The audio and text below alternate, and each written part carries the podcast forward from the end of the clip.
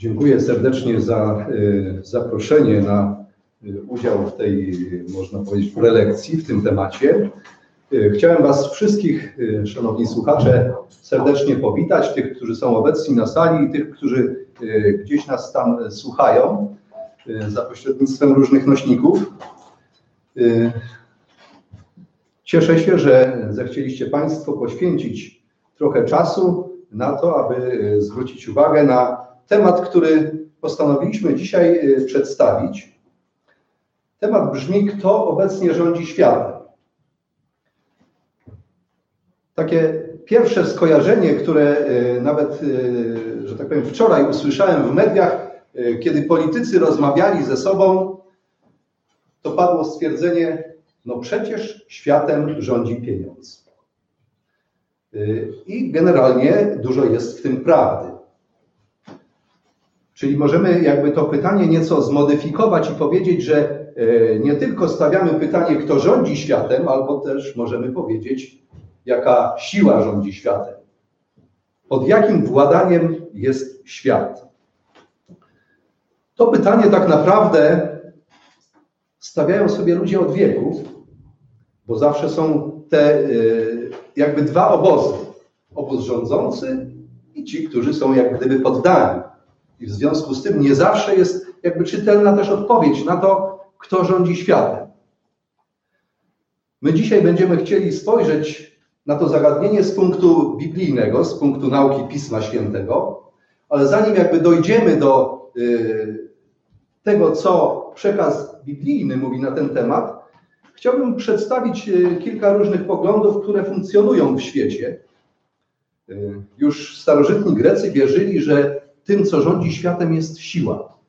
Jakaś siła, która y, powoduje, że jest dominacja nad pozostałą częścią ludzkości. Siła może być pojmowana jako władza. Oczywiście siłę pojmuje- pojmujemy jako zdolność fizyczną, ale też jako pewną władzę. Yy, Albo też prawo do rządzenia. Siła to też hart ducha.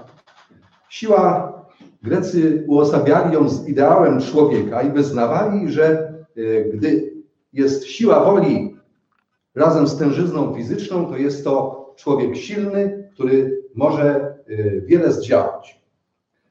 Siłą może być też mm, przewaga nie polegająca na zdolności fizycznej, ale na wyższości duchowej, na y, wyższości emocjonalnej albo też psychicznej.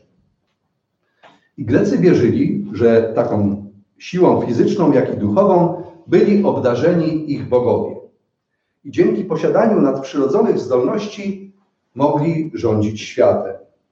Często były to bardzo specyficzne zdolności, które wyróżniały ich nie tylko od ludzi, ale pozwalały też na odróżnienie y, jednych bóstw od innych. Ci, którzy trochę y, znają mitologię grecką, wiedzą, że odnosi się to do wielobóstwa, że takim najważniejszym bogiem u Greków, a odwołujemy się tu specjalnie do starożytnej Grecji, dlatego że stamtąd jakby wyrosła kultura, która się rozprzestrzeniła na cały świat. To takim naczelnym bogiem jest Zeus. Pan nieba i ziemi, gdzie jego atrybutem albo znakiem rozpoznawczym jest piorun i orzeł. Jest też władca mórz, Posejdon. Kojarzymy go z atrybutem trójzębem. Jest to władca, który jakby ma władzę nad morzami. Możemy tu mówić o Atenie jako bogini piękności, albo też wspomnę o Bogu wojny, który jest y, nazwany Ares. Celowo o tym wspomniałem, bo to y, może w pewnym momencie nam się na chwilę przyda. No i oczywiście władca Hadesu. Hades, kojarzymy to greckie słowo, które y, wiąże się nam jak gdyby z y, zmarłymi, z tymi, którzy idą do Hadesu. I Bóg Hades jest władcą podziemia. Moglibyśmy wielu innych bogów wymieniać, ale nie na ten temat dzisiaj chcemy mówić. Ale chodziło o podanie świadectwa, że takie były wierzenia w starożytności. Później Rzymianie przejęli władzę. Mitologia rzymska jest jak gdyby odpowiednikiem tego, co y, pierwotnie Grecy wierzyli. Też wierzyli w różnego rodzaju nadprzyrodzone siły. Innym z poglądów, które funkcjonuje wśród ludzkości do dzisiaj, jest y, panteizm. Panteizm jest y, też y, jakby wiarą w wielu bogów, ale dodatkowo jakby wychodzi ponad te ramy bóstwa, pojmując, że tak naprawdę Bóg to wszystko, wszystko, co nas otacza. Termin panteizm pochodzi od greckiego słowa pan, oznaczającego wszystko, i teos, oznaczającego Boga. Czyli pojmujemy, że w myśl tej teorii panteizmu, jak gdyby Bóg był wszędzie, we wszystkim. I do dzisiaj są tacy ludzie, którzy twierdzą, że y, Boga możemy spotkać wszędzie, że jest On obecny w kamieniu, w drzewie, w człowieku, y, że niebo jest Bogiem, że wszystko, co nas otacza, jakby jest częścią Boga jako absolutu. Wiek XX, czyli możemy powiedzieć y, bardzo nam współczesny, bo dopiero przeminął, stał się okresem ponownego odrodzenia panteizmu i pogaństwa. Na przykład Albert Einstein krótko przed swoją śmiercią w roku 1954 napisał tak. Słowo Bóg jest dla mnie niczym więcej, jak wyrażeniem i owocem ludzkiej słabości. Biblia zbiorem treści o szacunku i miłości, ale nadal prymitywnych legend, które są niemniej jednak bardzo dziecinne. Nie wierzę w osobowego Boga i nigdy temu nie zaprzeczałem, nawet wyrażałem się jasno. Czyli panteizm zakłada, że Boga należy upatrywać wszędzie, ale nie, nie istnieje Bóg jako istota osobowa. Tenże Einstein powiedział, jeżeli jest we mnie coś, co może zostać nazwane religią, to jest to bezgranicznym podziwem dla struktury świata, którego obraz, obraz objawia nam nasza nauka. Jeszcze o jednym poglądzie wspomnę, który funkcjonuje wśród y, świadomości ludzkiej. Istnieje taka grupa albo stowarzyszenie tak zwanych iluminatów, według której światem rządzi pewnie ściśle określona grupa osób szczególnych na świecie, bardzo wpływowych, że świat jest y, pełen tajemniczych opowieści, legend, teorii spiskowych i wierzeń. I jednym z nich jest właśnie takie przekonanie, że nad światem panuje pewna szczególna grupa ludzi, następcy tak zwanego średniowiecznego zakonu iluminatów. Iluminaci to zakon, który został założony w roku 1776. Stowarzyszenie to głosiło poglądy oświeceniowe, sprzeciwiało się hierarchiom społecznym, wierzyło w równość i wolność wszystkich ludzi na świecie, popierało anarchię i było zdania, że społeczeństwo nie potrzebuje władzy zarówno politycznej, jak i kościelnej. Później przez Kościół powszechny iluminaci zostali e, uznani za wcielenie zła i ich działalność została zabroniona. Papież Pius VI zakazał przynależności do zakonu, a władze Bawarii zapowiedziały karanie iluminatów śmiercią. Oficjalnie stowarzyszenie to zamknięto w roku 1790, jednakże wiele osób twierdzi ciągle, że ono istnieje dalej, że ono się e, odrodziło. I według tej e, teorii iluminaci mają rządzić dzisiaj również światem i zajmować bardzo wysokie stanowiska jako wpływowe osoby wśród społeczeństwa ludzkiego. Na temat iluminatów istnieje teoria spiskowa mówiąca o tym, że oni rządzą światem począwszy od XVIII wieku. Współczesne przekonanie o tym zyskało na popularności za y, przyczyną y, takiego pisarza Dana Brauna, który wydał y, wiele książek skupiających się nad tym tematem. Jedną z tych książek jest Anioły i demony. I powstała ekranizacja albo jakby film na ten temat. Y, główny bohater powieści próbuje odgadnąć, czym jest rysunek wypalony na ciele zmarłego y, fizyka i rozpoznaje w nim symbol nieistniejącego od wieku zakonu iluminatów, ponieważ y, iluminaci posługują się pewnymi jakby też znakami, które ich w jakiś sposób utożsamiają. Tą książkę okrzyknięto bestsellerem, a wielu czytelników uwierzyło, że wątek związany z iluminatami nie był jedynie wynikiem wyobraźni autora, ale że to jest wciąż prawdziwa sytuacja, która funkcjonuje w dzisiejszym świecie. Najbardziej powszechna teoria spiskowa na temat iluminatów zakłada, że współczesnym światem rządzi przede wszystkim 13 wpływowych rodów. Należą do nich ród Rothschildów, Rockefellerów, Bundy, Collins, DuPont, Freeman, Kennedy, Lee, Astor, Onassis, Reynolds, Russell i Van Dijk. Wszystkie one tworzą jakby te rody wpływowe osoby są zazwyczaj politykami, przedsiębiorcami, milionerami. I ta liczba 13 jakby nie jest przypadkowa. Celowo y, jakby ma nawiązywać y, jako protest przeciwko y, boskiej nauce o 12 pokoleniach Izraela, w których miało być pokazane podawanie prawdy Bożej dla prawdziwego Kościoła chrześcijańskiego. Miłośnicy teorii spiskowych zakładają, że oprócz wymienionych rodzin zakon iluminatów tworzą różne inne osobistości współczesnego świata. Możemy tu mówić o takich osobach jak Beyoncé, Kenny West, Madonna, David Bowie czy Justin Bieber. Czyli bardzo nam współczesne nazwiska. Iluminatami mają być więc wysoko postawieni wpływowi urzędnicy, politycy, ale też artyści, celebryci, najbogatsi ludzie świata.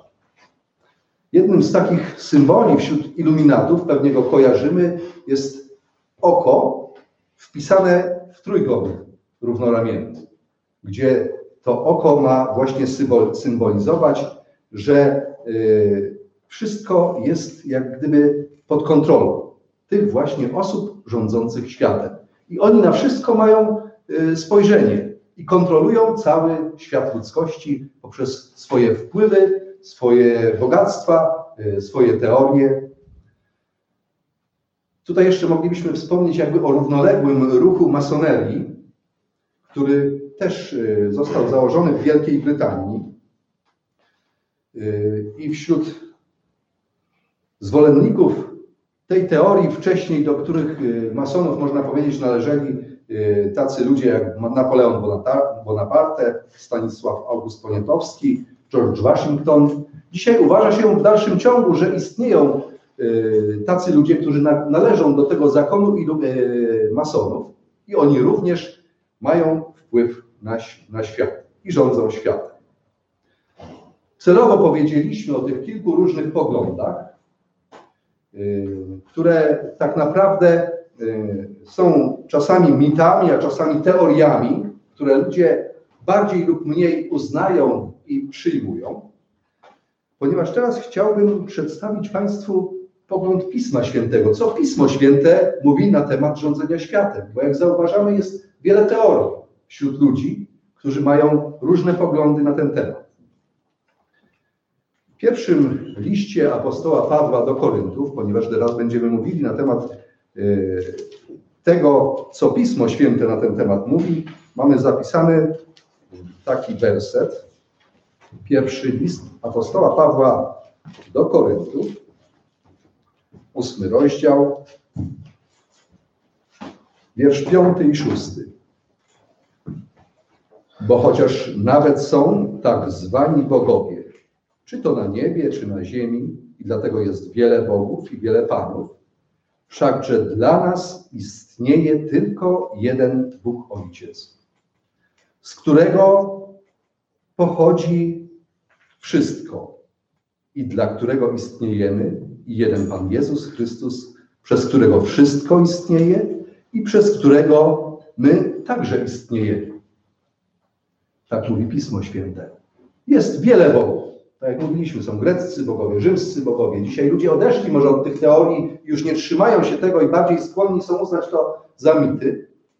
Ale Pismo Święte mówi, że jest jeden Bóg, z którego się wszystko stało i jeden Jezus Chrystus. Co jeszcze Biblia mówi na ten temat? Zapewne y, większość z nas utożsamia się z chrześcijaństwem. Naród y, polski jest szczególnie postrzegany jako naród, który wierzy w istnienie Boga.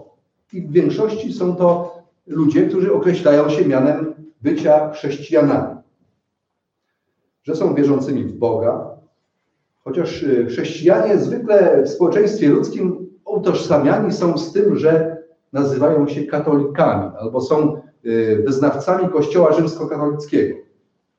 Tak naprawdę chrześcijanie to nie tylko wyznawcy Kościoła rzymskokatolickiego, ale ci, którzy wierzą w Jezusa Chrystusa, którzy przyjęli Jego naukę o zbawieniu dokonywanym przez krew Chrystusową przelaną na krzyżu. Także możemy to pojęcie chrześcijan rozszerzyć, nie ograniczając go tylko do Kościoła rzymskiego, ale przyjmując, że większość społeczeństwa ludzkiego to chrześcijanie, y, albo polskiego przynajmniej to chrześcijanie. Co jest nauką Pisma Świętego na temat właśnie tej teorii, kto rządzi światem? Już wspomnieliśmy, że Bóg jest stwórcą świata. Zacznijmy od y, teorii albo historii zapisanej w dziejach apostolskich. Jest tam opisane, jak apostoł Paweł przebywał w Atenach i był oburzony z powodu bałwochwalstwa, y, które panowało w tym mieście. Spotkał się tam z różnymi filozofami, którzy toczyli spór z Jezusem, y, ponieważ nauczał on o przyszłym zmartwychwstaniu. W związku z tym, że dociekali różnych kwestii, bo to byli filozofowie, zaprosili y, apostoła na Areopag. Areopag w starożytnych Atenach była to najwyższa rada złożona z byłych archtonów, czyli takich jakby ministrów. I ta nazwa właśnie pochodzi od y, obrad, które były dokonywane na wzgórze Aresa. No tam właśnie wspomnieliśmy, że Ares to był jeden z bogów greckich. Więc właśnie będąc w Atenach apostoł Paweł został zaproszony przez tych filozofów na Areopag. I co takiego wówczas tam do nich powiedział, bo oni go zaprosili. Opowiedz nam, co ty za naukę nową głosisz. W dziejach apostolskich, 17 rozdział, mamy tą historię opisaną. Wersety od 16 do 21 opisują to zdarzenie, kiedy ci filozofowie greccy zaprosili apostoła Pawła na te rozważania. I teraz czytamy w wierszu 22 do 24, co apostoł Paweł im powiedział. A Paweł, stanąwszy pośrodku Areopagu, rzekł: Mężowie ateńscy, widzę, że pod każdym względem jesteście ludźmi nadzwyczaj pobożnymi. Przechodząc bowiem i oglądając wasze świętości, znalazłem też ołtarz, na którym napisano nieznajomemu Bogu. Otóż to, co czcicie nie znając, ja wam zwiastuję. Bóg, który stworzył świat i wszystko, co na nim jest, ten będąc Panem nieba i ziemi, nie mieszka w świątyniach ręką zbudowanych. Chciałem się skupić na tej myśli, którą apostoł Paweł wypowiada tam do filozofów greckich i mówi: Bóg, który stworzył świat i wszystko, co na nim jest, ten jest Panem nieba i ziemi. Co to znaczy, że jest Panem nieba i ziemi? Skoro stworzył świat, jest władcą świata, to rządzi światem. Tak najkrócej można by wysnuć taką z tego lekcję. Ten jest Panem nieba i ziemi. Taką tylko dygresję uczynimy do ostatniej myśli, która jest tu powiedziana, który nie mieszka w kościołach ręką uczynionych. To jest ciekawa myśl tu poruszona też przez apostoła Pawła, ale to stawiamy znak zapytania do przemyśleń. Ale chcemy zwrócić uwagę na to słowo, które mówi stworzył świat i wszystko, co na nim i jest Panem nieba i ziemi. Skoro Bóg stworzył świat, to jest Panem. Ale powstaje problem dla wielu ludzi. No to skoro Bóg stworzył świat i jest Panem, to dlaczego jest tyle zła na świecie? Przecież Boga pojmujemy jako Boga miłości. Tak jest zapisane w Ewangelii Jana, gdzie jest powiedziane, że Bóg jest miłością. Teraz wszyscy chrześcijanie, którzy wierzą w Boga i uznają, że Bóg jest miłością, jak gdyby powstaje pewien problem. No to tak, Bóg włada światem, rządzi ludzkością, a tyle zła na świecie. Dlaczego tak się dzieje? Problem jest jednak nie w tym, czy Bóg istnieje, czy nie, bo większość ludzi na świecie jednak wierzy, że Bóg istnieje, ale problem jest w tym, że ludzie wierzą w Boga, a nie znają Boga. Nie znają zamierzeń, które Bóg realizuje, mając ściśle określony plan, sposób działania. Dlatego spróbujmy krótko ustalić, co Biblia mówi na temat yy, boskiego planu i na temat rządzenia nad ludzkością. Biblia używa określenia niebo i ziemia jako równoznaczne ze słowem świat. I podstawowym znaczeniem słowa świat w Biblii jest pewien porządek rzeczy, układ rzeczy panujący, można powiedzieć, na świecie. I stosuje się to do wszechświata. Ewangelia Jana, 17 rozdział, werset 5. A teraz Ty mnie uwielbi, Ojcze, u siebie, samego tą chwałą, którą miałem u Ciebie, zanim powstał świat. Bóg jest stwórcą wszechświata. I gdy tu mówi, że zanim powstał świat, ma na uwadze cały wszechświat. Ale też słowo świat możemy odnieść do ziemi jako takiej. Pan Jezus, gdy yy, polecił, aby głoszono Ewangelię o Królestwie, to powiedział tak. Ewangelia Mateusza, 26 rozdział, werset 13. Zaprawdę powiadam wam, gdziekolwiek na całym świecie będzie zwiastowana ta Ewangelia, będą opowiadać na jej pamiątkę o tym, co ona uczyniła. Na całym świecie będzie opowiadana Ewangelia, czyli można inaczej powiedzieć po całej ziemi. Mamy tu na uwadze ludzkość mieszkającą na całym obliczu ziemi. Innym określeniem słowa świat zapisane mamy to w Ewangelii Jana, trzeci rozdział, werset 16. Yy, takie słowa, które większość chrześcijan dobrze zna. Bóg tak umiłował świat, że Syna swojego jednorodzonego dał, aby każdy, kto weń wierzy, nie zginął, ale miał żywot wieczny. To słowo świat tutaj odnosimy do ludzi, do istot żyjących na świecie. Czyli możemy powiedzieć, że słowo świat też możemy odnieść do rodziny ludzkiej. I chyba w takim znaczeniu nas to bardzo też interesuje, kto rządzi światem, czyli rodziną ludzką. I jeszcze inny, inne znaczenie słowa świat też jest to określone przez apostoła Jana, pierwszy list Jana, drugi rozdział, wersety 15 do 17. Apostoł Jan mówi tak, nie miłujcie świata, ani tych rzeczy, które są na świecie. Jeśli kto miłuje świat, nie ma w nim miłości Ojca. Bo wszystko, co jest na świecie, porządliwość ciała i porządliwość oczu i pycha życia, nie jest z Ojca, ale jest ze świata. I świat przemija wraz z porządliwością swoją, ale kto pełni wolę Bożą, trwa na wieki. Mowa tutaj o świecie jest w znaczeniu porządku rzeczy panującym na świecie. I kiedy apostoł mówi, nie miłujcie świata i tego, co jest na świecie, to ma na uwadze ten świat w taki sposób, w jaki on funkcjonuje, a wszyscy ludzie się zgodzą, że jest źle na świecie. Mało tego, że dzieje się coraz gorzej na świecie. Jeżeli ktoś chce być blisko Boga albo sługą Bożym, albo mieć nadzieję w Bogu, to jest zalecenie, nie miłujcie porządku rzeczy panującego na świecie. Pismo Święte opisuje tak naprawdę trzy porządki rzeczy panujące na świecie.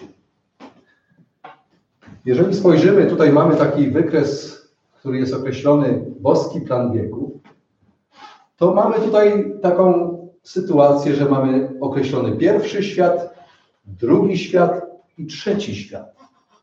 Czyli możemy powiedzieć, że jakby są trzy światy albo trzy porządki rzeczy panujące na świecie.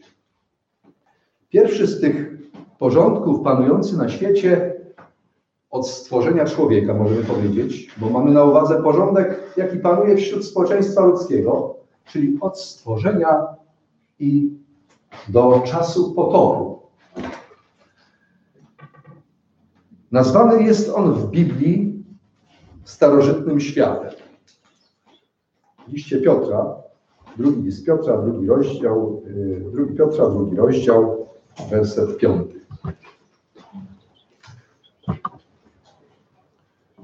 Również starożytnego świata nie oszczędził, lecz ocalił jedynie ośmioro wraz z Noem, zwiastunem sprawiedliwości, zesławszy potop na świat bezbożnych. Czyli dostrzegamy, że tu jest mowa o tym pierwszym świecie, świecie starożytnym, który został zatopiony przez wodę. Apostoł Piotr w trzecim rozdziale, wierszu szóstym mówi, przez co świat ówczesny został zalany wodą i zginął. Czyli istniał jakiś porządek rzeczy w pierwszym świecie, który panował od stworzenia pierwszych ludzi do czasu potopu, kiedy ten świat wodą został zatopiony. Nie mamy czasu jakby wnikać w sytuację, dlaczego tak się stało, ale faktem jest, że musiał to być też zły świat, skoro Bóg postanowił go zatopić, zniszczyć.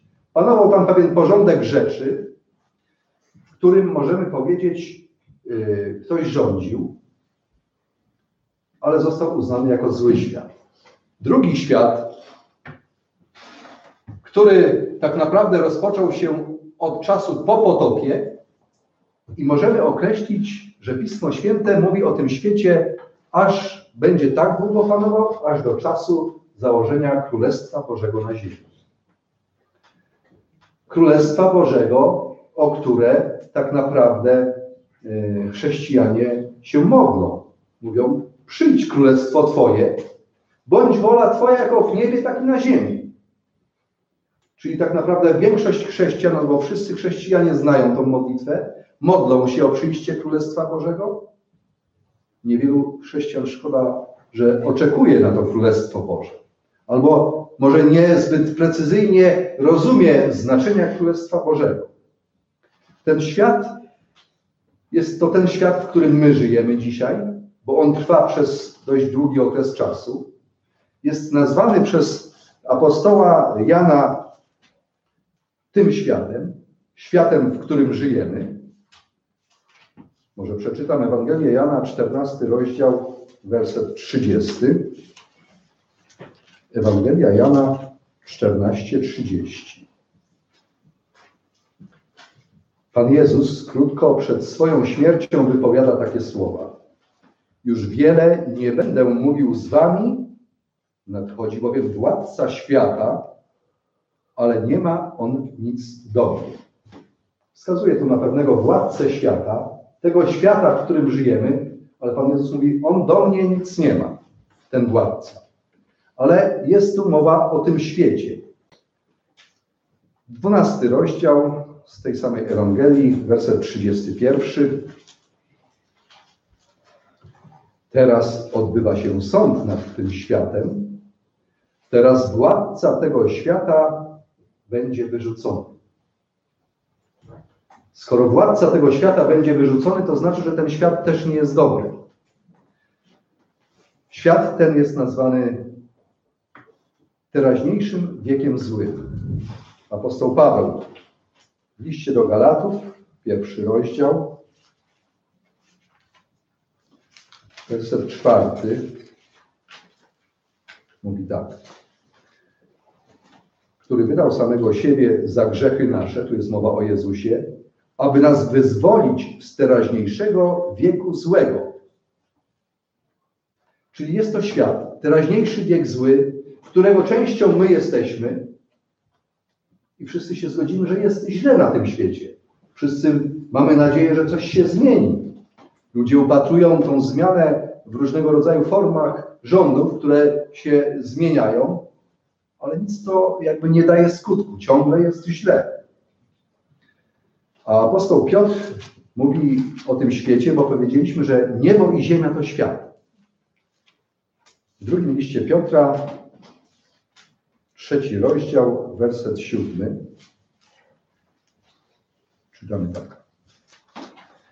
Ale teraźniejsze niebo i ziemia mocą tego samego słowa, słowa, które wcześniej było wypowiedziane o tym pierwszym świecie, zachowane są dla ognia i utrzymania na dzień sądu i zagłady bezbożnych ludzi.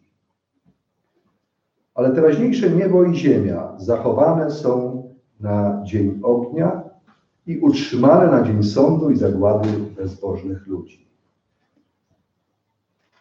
Jeżeli chodzi w odniesieniu do ziemi, no to większość by się zgodziła. No tak, ziemia zła, społeczeństwo ludzkie złe, formy panujące wśród ludzi na świecie y, rządów są złe, trzeba zniszczyć.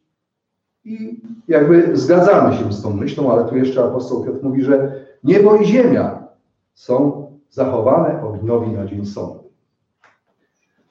Jest jeszcze trzeci świat, który tutaj mamy y, pokazany na tym rysunku. Trzeci świat.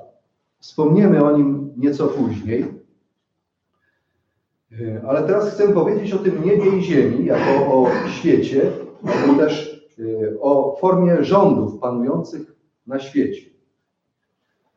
Każdy z tych światów ma swoje niebo i ziemię, ale nie chodzi tu o literalne niebo i ziemię, Yy, lecz literalne niebiosa są używane często w Biblii do tego, aby pokazać przez symbol literalnych niebios, rzeczywistego nieba i ziemi, coś ważniejszego. I tak jak spoglądamy w niebo, to rzeczywiste i dostrzegamy tam yy, różnego rodzaju systemy planetarne, ich słońca, gwiazdy, tak w odniesieniu do symbolicznego nieba prorok Daniel mówi w dwunastym rozdziale Księgi Daniela, a werset trzeci.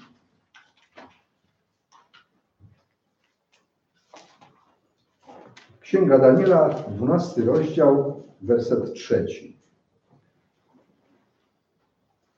Lecz roztropni jaśnieć będą, jak jasność nad sklepieniem niebieskim w innym przekładzie Biblii jest powiedziane, ale ci, którzy innych nauczają, świecić się będą jako światłość na niebie, czyli jako można powiedzieć symboliczne słońce, a którzy wielu ku sprawiedliwości przywodzą, czyli jakby nawracają, jako gwiazdy na wieki wieczne. Stąd z tego proroctwa Daniela, z księgi Daniela, możemy wysnuć wniosek, że tak naprawdę symboliczne niebo to nauczyciele. Nauczyciele religijni. Nauczyciele, którzy biorą jakby odpowiedzialność za rząd dusz, inaczej tak by można powiedzieć, czyli starają się w jakiś sposób człowieka e, e, doprowadzić do doskonałości, udoskonalić, pokazać wizję przyszłości, którzy pracują nad rodzajem ludzkim, ci nauczyciele to są symboliczne niebiosa. A zatem jak rzeczywiste gwiazdy stanowią rzeczywiste niebiosa, tak wszystkie inne, można powiedzieć, systemy religijne, bo to one głównie biorą odpowiedzialność za ludzkość, stanowią niebiosa symboliczne. I podobnie sprawa wygląda z Ziemią. Ziemia jest często symbolicznie używana w Biblii w znaczeniu właśnie społeczeństwa. Rozumiemy zatem, że symboliczną ziemią każdego świata jest zorganizowane społeczeństwo tego świata. Na przykład, gdy Pan Jezus mówił do swoich uczniów tak, wy jesteście solą ziemi. No to przecież nie myślał, że apostołowie, jego uczniowie są literalną solą, tylko miał przez to yy, zrozumienie i to im chciał powiedzieć, że prawdziwi chrześcijanie w społeczeństwie ludzkim powinni być jak ta sól. A sól to jest czynnik konserwujący, powstrzymujący przed zepsuciem. Czyli tak naprawdę prawdziwy chrześcijanin ma być jak ta symboliczna sól. Chrześcijanie mają stać na straży moralności, nauczać o prawdziwym istnieniu Boga, o tym, jaki Bóg ma plan, jakie są zamierzenia względem ludzkości. A gdy czytamy w Księdze Mojżeszowej, a była wszystka ziemia jednego języka, to oczywiste jest, że mowa jest też o ludzkim społeczeństwie jako o ziemi. Czyli ziemia to społeczeństwo ludzkie, zorganizowane w pewien sposób. Niebiosa to nauczyciele, zwłaszcza religijni, a ziemia to społeczeństwo i jego forma organizacyjna. Zatem w świetle tego, co dotychczas ustaliliśmy, powiemy teraz kolejno, kto stanowił symboliczne niebo i ziemię pierwszego świata i drugiego świata, o którym już mieliśmy zasygnalizowane, że on jest zły i że musi zostać usunięty, żeby zrozumieć, że potrzebny jest trzeci świat, o którym tylko wspomnieliśmy. Że Bóg ma w swoim planie wizję trzeciego świata i realizuje ten plan. W księdze Hioba aniołowie nazwani są gwiazdami, które śpiewały na początku historii ludzkości. Gdy Bóg tworzył niebo i ziemię, czyli można powiedzieć, gdy stwarzał świat ludzkości, warunki dla człowieka. Jest tam powiedziane, że śpiewali ci aniołowie, cieszyli się z faktu zaistnienia warunków dla człowieka i człowieka. Mało tego, Lucyfer, jako najwyższej rangi anioł, yy, też, który później stał się niestety złym aniołem, szatanem, jest określony jako jutrzenka, a później w swojej bezbożnej ambicji dążył do wywyższenia się ponad inne gwiazdy, innych aniołów. Z listu do Hebrajczyków wynika, że właśnie oni, czyli aniołowie, list do Żydów, do, Hebrajczyków, drugi rozdział, wiersz drugi i piąty, zajrzyjmy, mówi tak. Bo jeśli słowo wypowiedziane przez aniołów było nienaruszalne, a wszelkie przestępstwo i nieposłuszeństwo spotkało się ze słuszną odpłatą. Czyli aniołowie jakby decydowali, co słuszne, co nie, co właściwe, co niewłaściwe. Werset piąty. Bo nie aniołom poddał świat przyszły, który ma przyjść, o którym mówimy. Ten świat, o którym wspomnieliśmy. Ma nastać trzeci świat, ale nie będzie on poddany aniołom. A to znaczy, że któryś świat był poddany aniołom. To właśnie ten pierwszy świat był pod kontrolą aniołów. Gdyby, gdy na świat wszedł grzech, to w wyniku upadku pierwszych rodziców Bóg pozwolił spróbować aniołom podnieść rodzaj ludzki, jednak ich wysiłki y, okazały się y, bardzo mizerne, a wręcz przeciwnie, sytuacja stawała się coraz gorsza, aż w końcu doszło do tego, że Bóg postanowił ukarać ziemię pierwszego świata i nie uznać dalej tych rządów, bo one nie spełniły wymagań. Nie mamy czasu na to, żeby więcej na ten temat powiedzieć, ale możemy sprecyzować, że pierwszym światem po upadku pierwszych rodziców, kiedy okazali się nieposłusznymi, rządzili aniołowie. Drugi świat, ten świat, w którym żyjemy, czyli to, co nas interesuje, kto rządzi światem, jest to świat, w którym żyje ludzkość od potopu aż do dzisiaj. I o jego charakterze już powiedzieliśmy, że jest to zły świat. Jak go nazwał apostoł Paweł, teraźniejszy wiek zły. Nam przyszło żyć w tym świecie. Jest on złym światem, ponieważ księciem i władcą tego świata jest szatan. W drugim liście do Koryntów, czwartym rozdziale i wierszu czwartym mamy powiedziane, że Bogiem jest Bogiem tego świata. Drugi list do Koryntów, tak mówi Pismo Święte.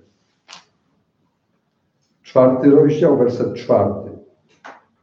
W których Bóg świata tego, tego obecnego, zaślepił umysły niewierzących, aby im nie świeciło światłość Ewangelii o chwale Chrystusa, który jest obrazem Boga. Czyli żyjemy w świecie złym, którego władcą tak naprawdę jest szatan i dlatego jest tyle zła na świecie. Tak jak w pierwszym świecie, tak i tutaj niebiosami są władze duchowej kontroli, które stanowią różnego rodzaju fałszywe systemy religijne i ich nauczyciele, których od czasu potopu szatan używa do zwodzenia rodziny ludzkiej.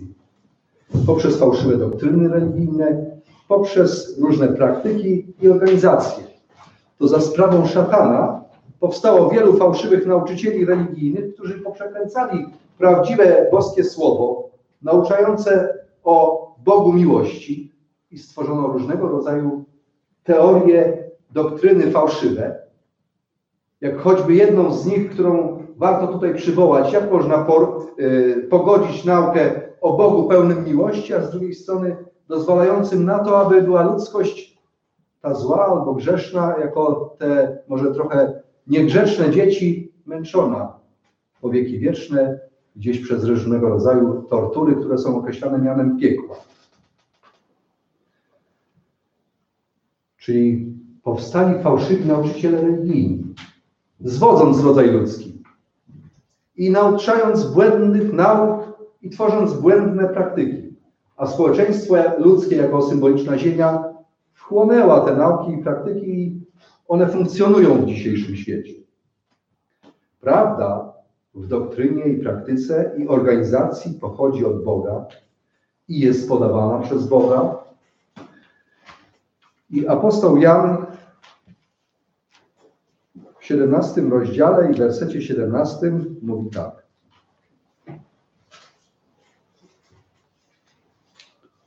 Poświęć ich w prawdzie Twojej, słowo Twoje jest prawdą. Słowo Boże jest prawdą, kiedy prawda pochodzi od Boga. Natomiast błąd w doktrynie, praktyce i organizacji pochodzi od szatana.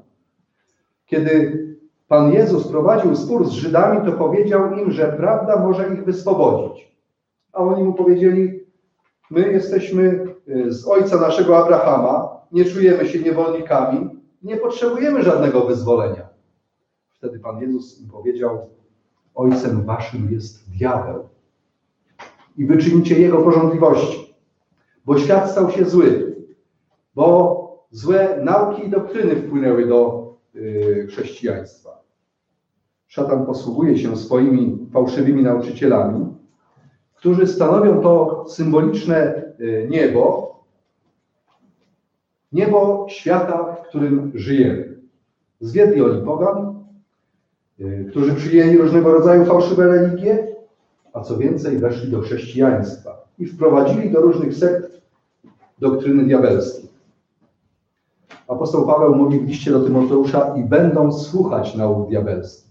Tak się stało. Społeczeństwo ludzkie słucha nauk diabelskich, nie wiedząc o tym, bo szatan tak sprytnie to wszystko urządził, że przedstawia światłość za ciemność, a ciemność za światłość, zwodząc niemal cały, całą ludzkość, cały rodzaj ludzki.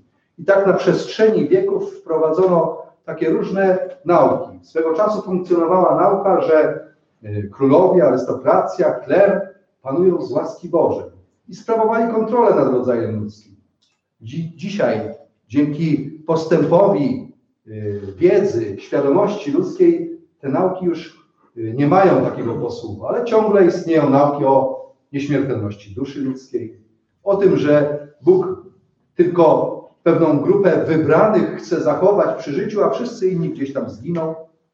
To są doktryny diabelskie, które przez fałszywych nauczycieli zostały przedstawione po to, aby kontrolować społeczeństwo ludzkie, dla społeczeństwa ludzkiego i one do dzisiaj są podtrzymywane.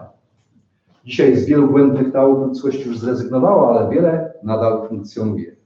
I doprowadziło to do podziału ludzkości na masy uprzywilejowane y, i na tych, którzy są zobowiązani ich słuchać. I tak właśnie się stało, że żyjemy w tym teraźniejszym złym wieku. Ale ponieważ jest to zły świat, to też jest on przeznaczony na zniszczenie. Czytaliśmy w liście Piotra, niebo, niebo i ziemia zachowane są ogniowi na dzień sądu i zatracenia niepobożnych ludzi. Jest tam zapisane, że to się dokona przez ogień. Ale skoro powiedzieliśmy, że niebo jest symboliczne i ziemia należy traktować jako y, symbol społeczeństwa ludzkiego, to ten ogień też możemy jest powiedzieć, że to jest ogień symboliczny. Prorok Sofoniasz mówi tak, że jest to ogień gorliwości Bożej, przez który będzie pożarta cała ziemia. Czyli Bóg jakby przez swoją gorliwość spowoduje usunięcia tych złych form rządów, tej złej struktury, którą się rządzi ludzkość po dzień dzisiejszy.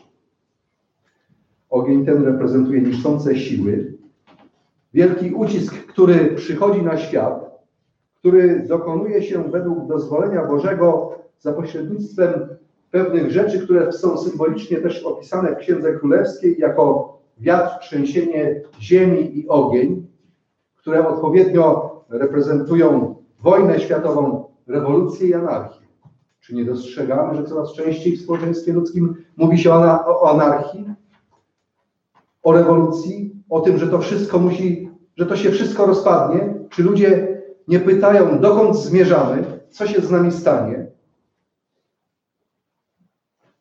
W Księdze Objawienia w 20 rozdziale warto przeczytać ten werset. Jest powiedziane, że władca tego świata zostanie związany albo y, unieszkodliwiony. Objawienie 20 rozdział, werset pierwszy. I widziałem anioła zstępującego z nieba, który miał klucz od przepaści i otchłani i wielki łańcuch w ręce swojej i pochwycił smoka, węża starodawnego, którym jest diabeł i szatan i związał Ukrócenie zła następuje z powodu działalności Jezusa Chrystusa.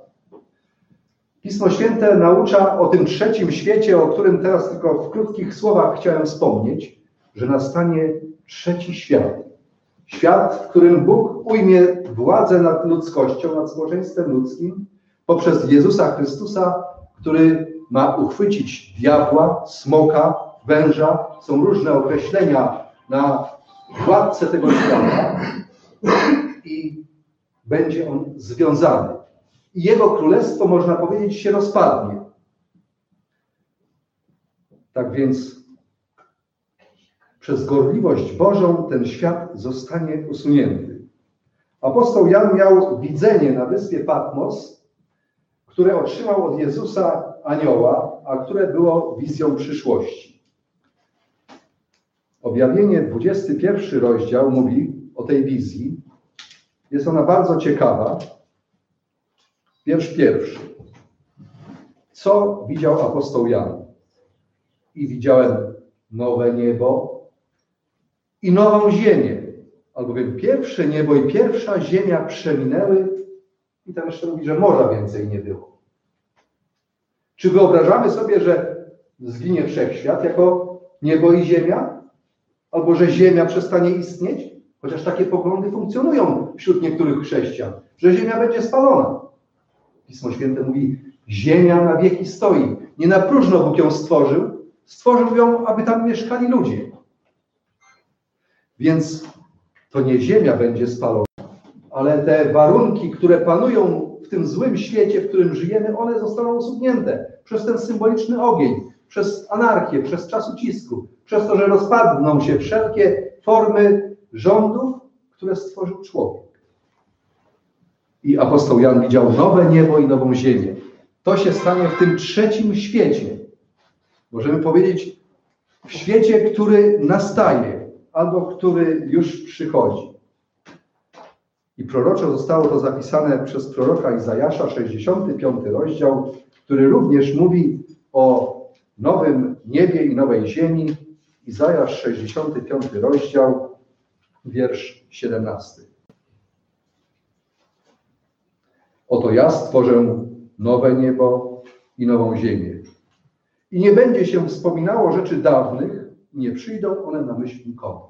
Czyli te rzeczy, które teraz przeżywamy, w tym świecie, w którym my żyjemy, ten zły świat, on zostanie usunięty. Bo Bóg za pośrednictwem proroka Izajasza mówi, że nowe niebo i nową ziemię stworzy, w których będzie mieszkała sprawiedliwość. Jeszcze raz wróćmy na koniec do tej księgi objawienia, 21 rozdział, bo tam wspaniałe rzeczy są pokazane w tej wizji, którą widział apostoł Jan. Wersety od drugiego do piątego. I widziałem miasto święte, Nowe Jeruzalem, wstępujące z nieba od Boga, przygotowane jako przyozdobiona oblubienica dla męża swego i usłyszałem donośny głos stronu mówiący, Oto przybytek Boga między ludźmi będzie mieszkał z nimi, a oni będą Jego ludem, a sam Bóg będzie z nimi i otrze wszelką łzę z oczu ich. i śmierć nie będzie, ani smutku, ani krzyku, ani mozołu już nie będzie, albowiem pierwsze rzeczy przeminęły, czyli te, których ludzkość doświadcza teraz. I tak rzekł ten, który zasiadł na tronie, oto wszystko nowym. Jeszcze mówi, napisz te słowa. Bóg przez anioła polecił, napisz te słowa, mówi, gdyż te słowa są pewne i prawdziwe. To właśnie czekamy na ten nowy świat, na nowe niebo i nową ziemię, w których będzie mieszkać sprawiedliwość. Będzie to królestwo, które bez względu na to, czy ktoś wierzy, czy nie, chociaż dziwnym wydaje się nie wierzyć w przyszłe królestwo, skoro żyjemy w świecie złym. To przecież to jest wspaniała nadzieja i perspektywa. Modlimy się, przyjdź królestwo Twoje i to królestwo przyjdzie. Bo taki jest boski plan. Bo Bóg zamierzył, bo Bóg trzyma w swojej jakby y, kontroli cały świat od początku, od stworzenia. To tak tylko na moment się wydawało, że Bóg stracił kontrolę, że szatan przejął kontrolę nad światem. Tak nie jest. Bóg tylko dozwolił na to, aby ludzkość na pewien okres czasu doświadczyła złych warunków, złego świata, złych form rządu, które przeminą wraz z szatanem, a Królestwo Boże będzie założone przez Jezusa Chrystusa i to będzie wspaniałe Królestwo Boże na ziemi. Na koniec odczytam jeden werset. Pan Jezus, zakładając to Królestwo z polecenia Bożego, mówi tak. Kiedy już zmartwychwstał i poszedł do nieba, wszyscy chrześcijanie wierzą przecież zmartwychwstałego Chrystusa. To w Ewangelii Mateusza Pan Jezus do swoich uczniów, kiedy im się ukazał, powiedział tak. Mateusz 28 rozdział, wiersz 18. A Jezus przystąpiwszy, rzekł do nich te słowa. Dana mi jest wszelka moc na niebie i na ziemi. Bóg rządzi światem. Rządzi światem przez Jezusa Chrystusa. Jezus przejmuje tą władzę, ukróca działanie szatana i całkowicie go zniszczy i zaprowadzi nowy, nowy ład na całym obliczu ziemi. I wszyscy ludzie skorzystają z nowego porządku rzeczy. Czyli puentą tego dzisiejszego tematu, wykładu, nie da się w nim wiele rzeczy ująć, to było tylko tak y, jakby y, hasłowo powiedziane. Bóg ma wspaniały boski plan. Tu mamy przed sobą taki rysunek, który określa wiele, wiele zarysów boskiego planu. Ale właśnie boskim zamierzeniem jest błogosławić, a nie niszczyć. Dać ludziom szczęście, dać ludziom radość, dać ludziom życie wieczne. Życie wieczne, które możemy odzyskać z powodu ofiary Jezusa Chrystusa. Drodzy Państwo, cieszę się, że y, chociaż tych kilka chwil mogliśmy poświęcić na te rozważania y, nad y, sprawą rządzenia nad światem. Myślę, że to powoduje w nas pewną nadzieję. Jak przykrą byłaby droga, gdybyśmy nie wiedzieli, co nas czeka. A jeżeli mamy wizję przyszłości dobrego świata, Boga miłości i świata, w którym zapanuje sprawiedliwość i wszyscy będą zadowoleni, to czy nie lepiej nam się będzie żyło z tego powodu? Dlatego chciałem podziękować za tę chwilę rozważań, za to, że chcieliście Państwo poświęcić ten czas. Taka jest prawda biblijna, która jest przekazem samego Boga o boskim planie i o przyszłości i o władzy nad światem. Dziękuję serdecznie za udział w tym spotkaniu.